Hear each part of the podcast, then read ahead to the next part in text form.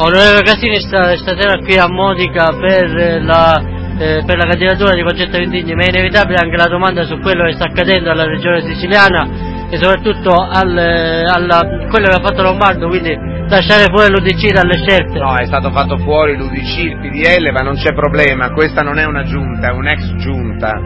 Credo che l'avventura sia già finita ed è questo disegno di legge presentato in Parlamento che noi appoggeremo credo sia molto importante. Però Presidente, prima la vicenda Cuffaro, poi Antinoro, Drago, adesso l'UDC fuori dalla Guardi, città, è un attentato? Lo, no, non c'è nessun attentato. Lei lo sa perché tanta gente è qua questa sera, in questa piazza, perché ci vuole bene, conosce queste persone. E anche- Conosce anche me e sa che persone siamo. Sì, torna a Modica, questa volta per Concetta Vendigni. Sì, beh, ma Concetta è un mio primo amore, Eccomi, dico scherzosamente. eccomi, Concetta eccomi. sì, Ah, è il mio eccomi. primo amore da Pozzallo tanto tempo fa, ma politico e non vorrei che qua si equivocasse. Lei ha, scusi, sì. lei ha dato la risposta eh, da, da qui, da questa sede, al, a quello che ha detto Bossi. Noi non piegheremo. Bossi ha la- detto che ci vuole bastonare e noi diremo che non pieghiamo la schiena, non siamo intimidibili. Grazie.